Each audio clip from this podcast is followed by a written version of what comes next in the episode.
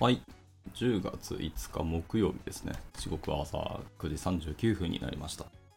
えー東京は今日だいぶ冷えてますね。朝から今気温20度ぐらいで、今日はなんかミニマム15度ぐらいまで下がるそうですね。まあ、マックスは15度ぐらいまで上がるらしいですけど、なかなか今日は寒い一日になりそうですね。はい。まあ、皆さんも健康に気をつけて頑張っていけたらなと思います。はい、おはようございます。夢見のキースこと桑原です。では、えー本日も朝活を始めていきたいなと思います。で、本日は言葉遊びであのタイトル書いてますけど、そのまんまの意味ですね。はい。まあ、フルスタックっていう言葉、まあ、これ言葉というか、まあ役、役職ではないですね。なんて言ったろうな。まあ、ラベルですかね。エンジニアのラベルですけども、まあ、フルスタックエンジニアっていうワードが、まあ、今も飛び交ってるんですかね。あんま聞かなくなりましたけど、まあ、昔はそういうワードがそういう飛び交ってたし、まあ、こういうエンジニアがま理想と語られてた時代も少しありましたと。はい。まあ、誰にとっての理想っていうのは、もちろん定義はまちまちですし、うんと、ニーズのある場所っていうのはまた違うと思いますけど、一応フルスタックっていうエンジニアの需要は高かったで、本当言葉遊びをするんですけど、フルスタックでまあぶっちゃけると今はあんまり使いにくい言葉というか、もう使われてないワードになってきてるんじゃないかなと思うし、まあ下火ですよねと思いました。まああとはフルスタック笑いみたいな、まあ揶揄される言葉として使われる時ももちろんありますし、お前のフルスタックはそれはフルスタックじゃないみたいな、はい、言葉もあるんですけど、まあそもそもこのフルスタックという言葉がなんか、まあ生まれた起源とかは僕は全然知らないんですけど、まあ調べろって話ですが、まあ、何に対してのフルだったのかっていうところですよね。まあその昔、その時代においてのフルっていうのはこういうもんだったよっていうのがあって、で、それを満たしてるエンジニアが結構多かったと。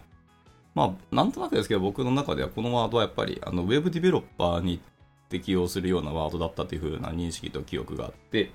まあ、ざっくりフロント側の方も作れるし、バックエンドのデータベースも扱うし、API とか、まあ、サーバーのモノリシックな作り方するときもありましたけど、っていうのも全部できますと。で、まあ、ネットワーク構築までやれた、やったかどうかっていうのはちょっと僕の中では結構曖昧ですけど、そこまでやらない人でも別にフルスタックって名乗ってる方は結構いらっしゃった気がします。まあ、雑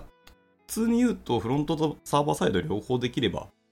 なんかフルスタックみたいなことを言われてたような記憶がありますかね。まあ、インフラとか、あの、デプロイ環境のところですね。は、まあ、クラウドがそんなにまだ、えー全盛じゃない時もあったので、まあ、オンプレの中に構築することを求められることもありましたし、まあ、僕が、あの若い頃、新卒の時に入った会社では、えっ、と、確かニフティさんを使ってきましたね。ニフティクラウドをなんか利用するケースも、まあ、ちょいちょいあって、まあ、それはお客様のニーズっていうのもあったし、まあ、自分たちが慣れてるとか、いろんな提携してるとかっていうのもあって、ね、ニフティクラウドを使うこともあって、まあ、僕もニフティクラウドをたまに使わせていただいたり、まあ、勉強はしてたんですけど、まあ、最近は全然使わなくなったし、まあ、AWS の台頭があって、そっちに完全移行したっていうのはありますけど、まあ、それまでは、なんか開発環境、ローカルとかは特に VMware とかを使って仮想化してましたね。Git がなんか流行り始めたなぐらいの時に僕はエンジニアになりなったので、まあ、それまではあの SVN でバリバリやってたみたいなとこありますけど、で、どっかからまあ時代が進んで、VMware じゃなくて Docker が出てきて仮想化っていうのはよりもっと使いやすくシンプルになっていたっていう感じはありますけど。まあまあさておき、そういうことができるエンジニアのことをまあフルスタックっていうふうに呼んでたんですよね。で、えーそれはなぜかというと、えーその当時のフルスタックはそれで良かったなと思ってますし、それが、まあ、正しいと言いますか、少なくともニーズに合致していたっていうのはそういう能力を持ってる方々だったとは思ってます。で、その昔は結局、そんな技術が、まあ、進歩してなかったというと言い方悪いですけど、今ほど物が揃っていなかったりとか、今ほどいろんな開発手法とかが生み出されていなかったり、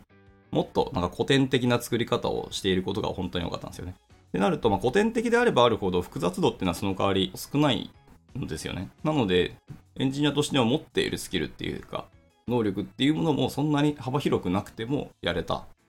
あ、そういう意味で、えフルスタックっていうのは昔は結構多かったし、まあ、そういうことできるエンジニアもかなり多かったんだと思います。ただ今はいろんなものが細分化されたり、え複雑度が上がって、えー専門のエンジニアっていうのは結構増えていったわけですよね。今、フロントエンドエンジニアっていう名前も昔はそんななかったですからね。で両方やるじゃんみたいな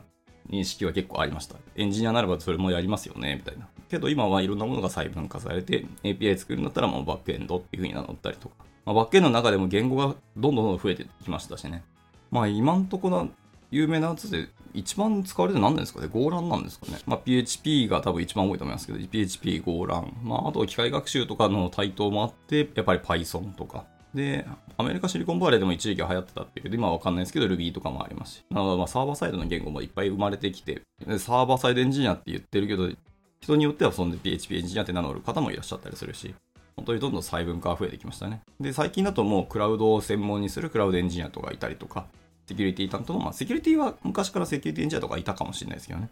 だとか。あと SRE ですよね。あのサイトリライアビリティエンジニアとかですね。っていうのをやったり。SRE が結構昔ながらのフルスタックエンジニアの上位互換みたいなイメージは僕の中でなくはないですけど、まあまあ、SRE の定義はまた難しいですね。はいまあ、その企業によってどこまで求められるのかっていうのがまた違うので、名乗るのは結構ですけど、まあ、世間一般の SRE の認識とまたずれるって話はありそうですね。まあそういう言葉の遊びですけども、それはでもこう名は体をなすって言ってる通りなので、まあ、その当時その時代においての何かっていうのを表現しているのがこのワードですので、えー、生まれた当時ですね、そのフルスタックっていうワードが生まれてったとか流行り始めた時の、えー、時代の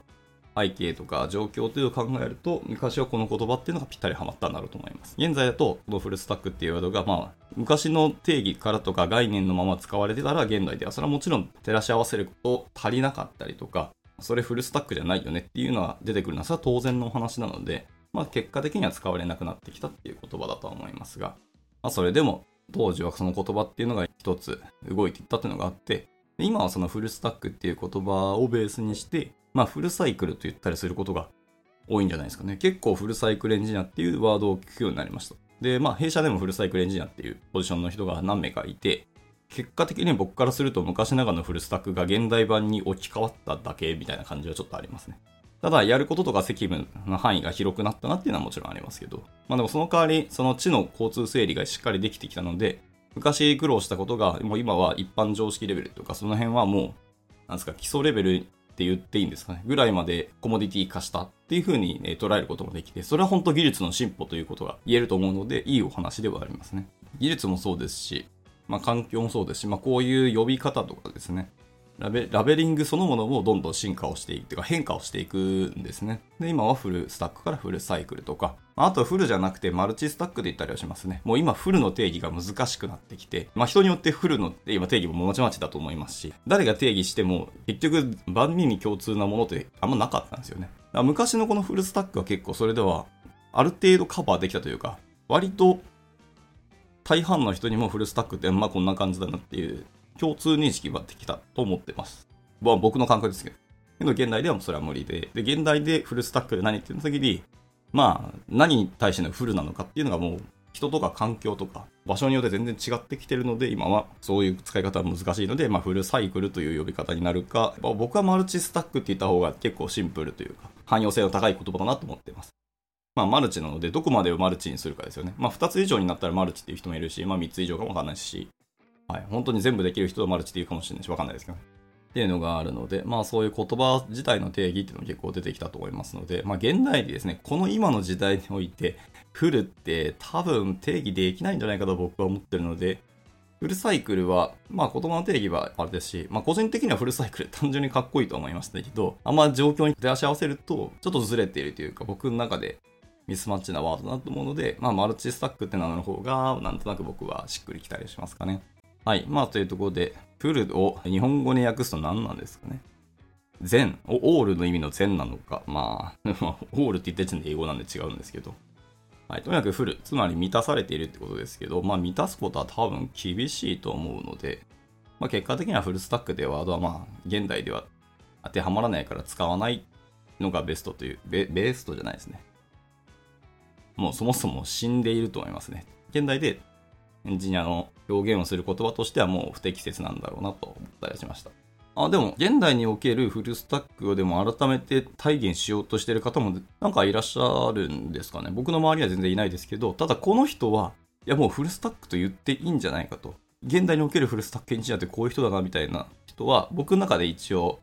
1人か2人ぐらいでも名前はやっぱり思い浮かぶんですよね。さすがにちょっとこの場で名前を挙げるのは伏せますけども。でも本当にそういう方もいらっしゃって、なんか全然無名、まあ無名じゃない、あの人は全然みんなに知られてるんですけど、はい。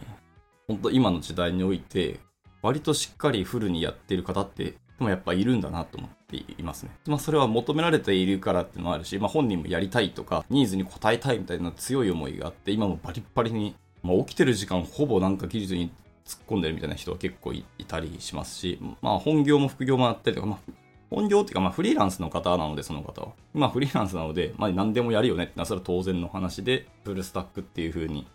やってる方はいますね。まあ、本人はフルスタックで名乗ってないですけど、やってることが本当に全部ですね。